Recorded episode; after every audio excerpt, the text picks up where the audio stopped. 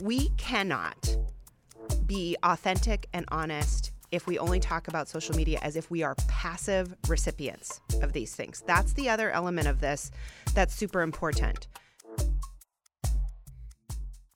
Welcome to the Winsome Conviction Podcast. My name is Tim Muehlhoff. I'm a professor of communication at Biola University and the co director of the Winsome Conviction Project, a five year project seeking to reintroduce compassion and civility into our disagreements, both among Christians, but also with those outside the Christian community. Is it possible to really speak truth and do so in love? We believe that that is. But one, one area we're getting pushback is on the area of online civility. That this is the Wild West, and I'm amazed how many Christians just simply want to discard it, that it's time to leave, that we can't redeem online communication. And we feel differently here at the Winsome Conviction po- uh, Project. So we've invited a friend. She is not new to you. Dr. Joy Qualls was brought in on a segment called Coming Up to Speed on Politics, and we decided to have her back. She is the Associate Dean, Division of Communication in the School of Fine Arts and Communication. Not only is she a speaker, she's also an author. Please check out her book, God Forgive Us for Being Women rhetoric, theology, and the Pentecostal tradition. Dr. Qualls, thank you so much for being back. Hey, Tim, happy to be here with you. Let me uh, mention some statistics, and then you and I can jump in. And we'll fix the internet. We got about 25 minutes. Fantastic. That'd if anybody awesome. can do it, you and I can. Yeah, maybe we'll get to global warming at the end. Sure. We'll see, we'll hey, see. listen how much time we have left. so here are some quotes. The first one is not new to our listeners, but I think it's important to understand that we are in a seminal moment in our country where people are on the same page, and we just need to take advantage of that. In a study last year, 98% of Americans, think about that, in a time we can't agree on anything, 98% of us state that incivility is a serious problem. 68% agree that it's reached crisis levels. And 87% of Americans would say, I don't feel safe sharing my perspective, either online or in person. According to another national survey, 68% of respondents said online interaction has been mostly negative and has put a strain on relationships mm-hmm. because of their online communication. And in the course of a normal week, you can expect 5.5 negative online interactions. This isn't just interpersonal communication. Managers at Fortune 1000 firms spend the equivalent of seven weeks a year dealing with the aftermath of online incivility. So, Dr. Qualls, I turn to you, and whatever you say, all of us are going to do. So pick your words oh, very carefully. Uh, yeah. Wow. But but it, talk to us a little bit about your initial reaction to these uh, statistics. Nothing about them surprises me. Mm.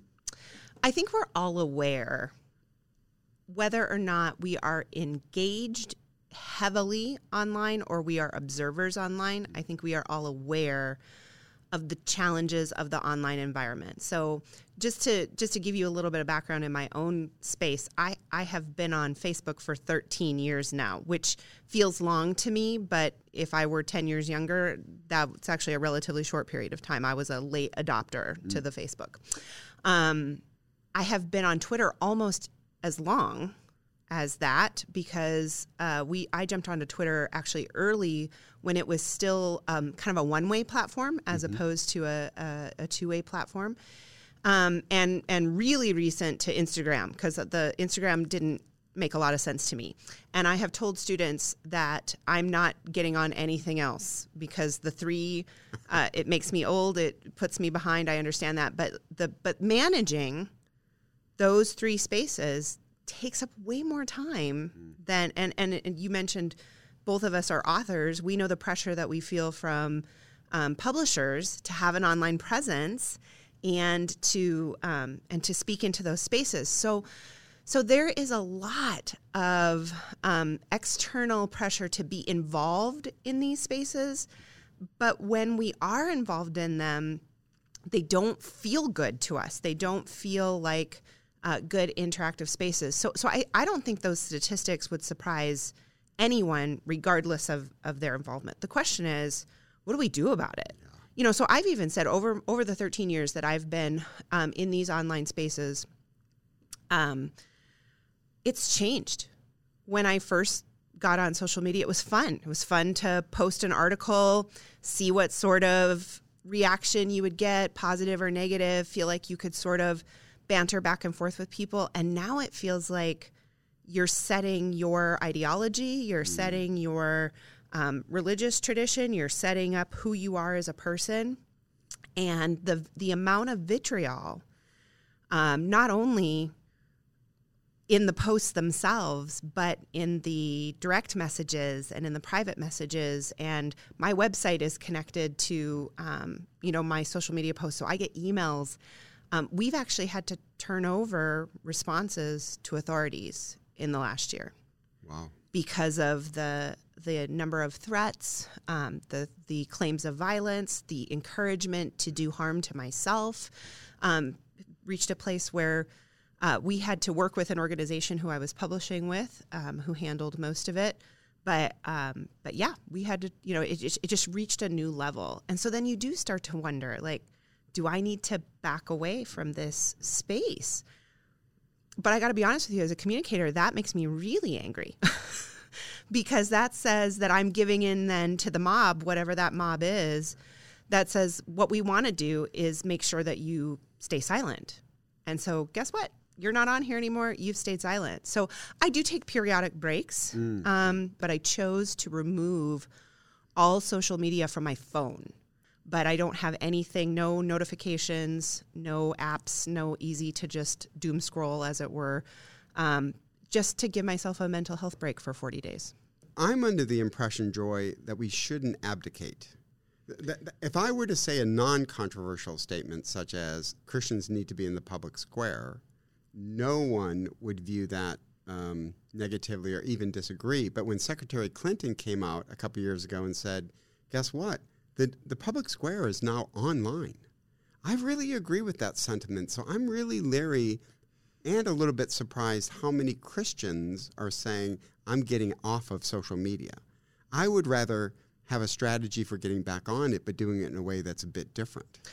Yeah, I think the challenge is I, I don't disagree with that. I think it has become what the public square used to be. The challenge is is it's not a public square. Social media is not publicly owned, it's not publicly funded, and it's not publicly um, regulated amongst the public. It's it's the corporate square. Mm. So I think the other thing that we have to keep in mind is that we are not just citizens engaging when we engage in social media. We are a product being sold. Oh, and when you know that, right? Like that's one of the things I say as a public communicator. I know that this is what is happening. And I am partnering with these companies to market my own public identity, my own writing, my own speaking, my own shaping of uh, my worldview and the things that I want to communicate. And so I'm willing to join my um, corporate, if you will, entity, my personal. I, I hate the word personal brand, but but it, but the reality is is that's what it is. To those corporations in order to be able to have the mechanism by which to get my message out. The challenge is is that my 96-year-old grandma is not out there doing those things. Mm. She wants to be able to see pictures of her grandkids and she wants to be able to see updates about what's happening in her in her kids' lives because she doesn't have access to the tools of communication that she had as a young wife and mother at, at 98 years old. She can't hear very well, she doesn't see very well, so television um, doesn't work for her. It's hard for her to read the newspaper, but she can um, expand images on her iPad and she can. Um, you know, have head, a headset in and listen to, you know, the audio that comes from things so she can hear, you know, me give a sermon or whatever it happens to be. So, so the thing is, is that those two things are in tension. There are some people who want to be into social media because it's a social space. It's a p- space to have access to community you wouldn't have because we are so more so much more spread apart. But for others of us, it it is a um, it is both a public square as well as a as a business entity, and learning how to navigate those things um, is is where a lot of the tension is. And that's what we do in our communication department here at Biola. Is we I, would love it if it was just this carefree, fun, show photographs of my vacation. So, and by the way, I went on to Facebook because my um, my publisher wanted me to do it, and and I found the uh, the public side of it was really fun. I'm in contact with people from my college days.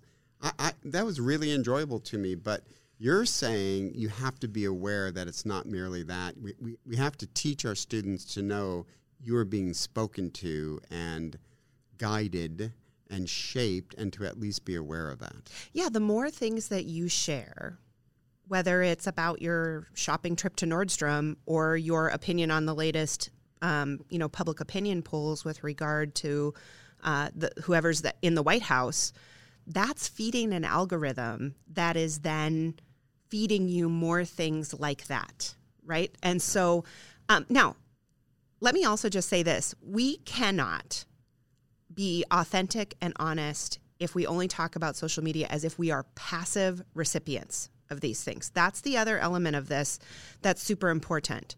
Yes, I'm being fed an algorithm of the things that I'm putting out there, mm. right? So if I am sharing a conspiracy theory, guess what's going to show up in my feed?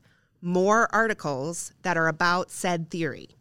So I still have a responsibility as a communicator to be critical about the things that I'm reading, to ask myself questions about where did this come yeah. from, what might belong in that space. In the same way as if I walked down to so so I'm a Midwestern girl. Um, our towns have literal squares in many of them, um, and if I was to walk down to the end of Main Street in my hometown to the courthouse and listen to a speaker on the steps of the courthouse, I have that same responsibility. Just because they're standing on the courthouse steps doesn't mean I automatically have to believe everything that they're saying. But for some reason, we've decided that when our news feed fills up with said stories, that it must be true because I'm seeing it all over my news feed. Whereas if I was listening to the speaker on the steps of the town square, first of all, I'd be like, why are you standing on the steps of the town square? Um, but what are you doing here? What gives you credibility? What it, why should I believe what you have to say? Thank you for your information. I'm going to go check this out. Uh, but but we can't simply be passive recipients. This this is part of the communication scholarship element of this. Communication is is a two-way street with both the sender and the receiver of the communication holding equal responsibility. Equal responsibility in what we put out there but also equal responsibility in the way in which we receive that information. And it, it is no longer um, safe for us to assume that we can just receive information and not be actively involved in how we not how we receive it, but then how we respond to it. So, Joy, one of the things we're going to cover in this conference, uh, we're going to tackle being a consumer and being aware that you're a consumer. So I love what you said about the algorithms, right? Some people think that this is just weird stuff that's being put upon you, but you're creating the algorithm. You're contributing to it for you're, sure. You're contributing to the algorithm. That's really good. And I loved another point you said. I want to go back to it because one of the talks we're going to do at this conference is Dr. Arianna Molloy is going to talk about the role Sabbath plays in our spirit, literally, as we go online. So unpack just a little bit your Lent decision and then how that might help you be a better online communicator choosing to do that during Lent. So there's an old adage attributed to the newspaper business that said, if it bleeds, it leads, right? So we have long since been uh, subject to media information that starts with the most controversial, the most out there, the most um, exotic of anything that it could be because that attracts our attention. The day to day, mundane, uh, you know, even here's what the stock market is doing today is, is not nearly as exciting as the 10 car pileup on the on the five freeway, right? But if we constantly fed ourselves with only that information, news um, studies have shown that people who watch the local news religiously are more fearful than people who make national news a priority. Why? Because every story in the first 10 minutes is robberies, homicides, break ins, um, you know, problems with the local government, and, and it feeds that. So one, it's what catches our attention, so that's why they use it. But two, it it creates something in us that makes us more fearful. And I find in my own life that when I turn to social media to feed the space in my life, mm. so whether it's I've had a long day and I just want to do what my grandpa used to do and go hide behind the newspaper for an hour, I hide behind my phone. Mm. And all I'm doing is scrolling through things that I become more anxious. I have a more negative view of the people in my sphere, whatever that sphere is. Now, I will say some of that is I have 3,000 friends on Facebook um, at plus at this point, partly because I had a policy for a while where I accepted anybody's friend request because I was trying to do what publishers and others were asking me to do to build this brand, right? And so I accepted everybody um, for a long time, but I've had to curate what I see in my feed. So uh, if I don't know you personally, I unfollow you. You can still be my friend. I you can still interact with me, but I I don't I don't know your friends and family, so I don't need those mm. things in my feed. Um, but also, uh, um, I've tried to limit uh, how many different news organizations I follow. I try to follow a variety so I get different perspectives. But if if all I'm seeing is um, the the number of COVID deaths and the um, the the latest uh, you know challenges with the Supreme Court and and those um, bleeding leading stories, then then I start to feel that the world around me is nothing but hurting and harmful. And i'm fairly empathetic. I i um, i feel things really big and mm. i start to feel those things bigger.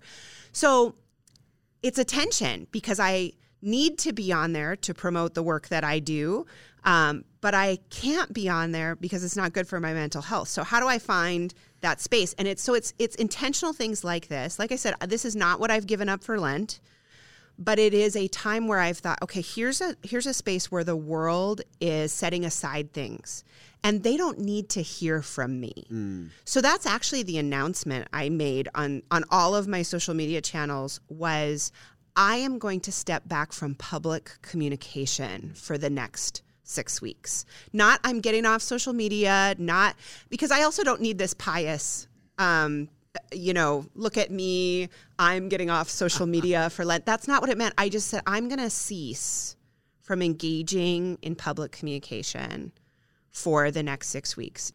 And that has to be on me. Nobody can force me. I don't want the government to force me to do those things. I don't want my church to force me to do those things. I don't want my workplace to force me to do those things. I have to engage in that self discipline, not only for my own soul, but so then I am also responding in those very public spaces better. I'm, I'm responding to things in relationship to my government better. I'm responding to things in relationship to my church better. I'm responding in things with relationship to my workplace better. All of those things are better because I'm healthier. But it's my discipline that has to be engaged in, not something that's forced upon me. I love that. That's really good. I just couldn't deny the world my perspective for that long, Joy. I, well, I there are people that I just feel like the damage control would be.